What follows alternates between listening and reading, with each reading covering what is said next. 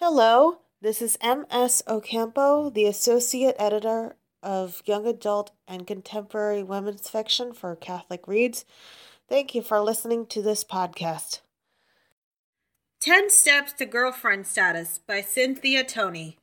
10 Steps to Girlfriend Status is the next installment of the Birdface series by Cynthia T. Toney. Keeping with the young adult genre, the story starts with Re- Wendy Robichaux in the first semester of ninth grade at Le Moyne High School.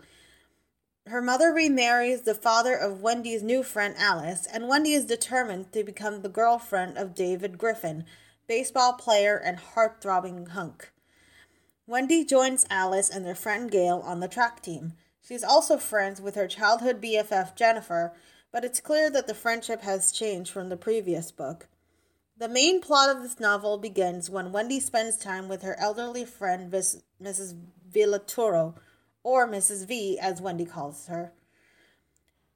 Mrs. V tells the young woman about a scandal involving Wendy's great uncle Andre, but doesn't get around to finishing the story because she has Alzheimer's. As a result, her son Tony and grandson come to Louisiana to visit her.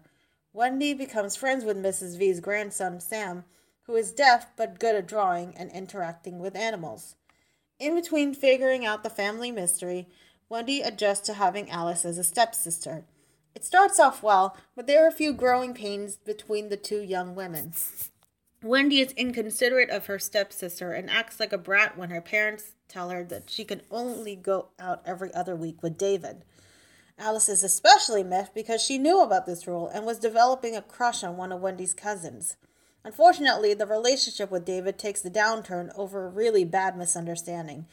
David is sadly not as emotionally mature as Wendy expected. My one nitpick with this novel is how badly David acted during the misunderstanding. He refused to listen or trust Wendy about her friendship with Sam, and he didn't act nicely around her dog. If Wendy and David were a few years older, this would be a major red flag. As things stand right now, I can only hope that David will learn some emotional maturity of his own. That said, I'm rooting for Sam and Wendy to, to get together. The moments they have together are sweet and they have a natural chemistry. Dating when you're a teenager is never easy, especially when you're young. Wendy learns in this relate in this book that a good relationship starts off with a good friendship, as well as a sense of trust. She also learns to be considerate of her new family and learns that communication is important when cultivating friendships. Overall, I highly recommend this book for young adults, especially ones who are in blended families. This is M.S. Ocampo, Associate Editor for Young Adult and Contemporary Women's Fiction, signing out for Catholic Reads. If you want to follow us, you can find us on Instagram and Facebook. Thank you for listening to this podcast, and may God bless you.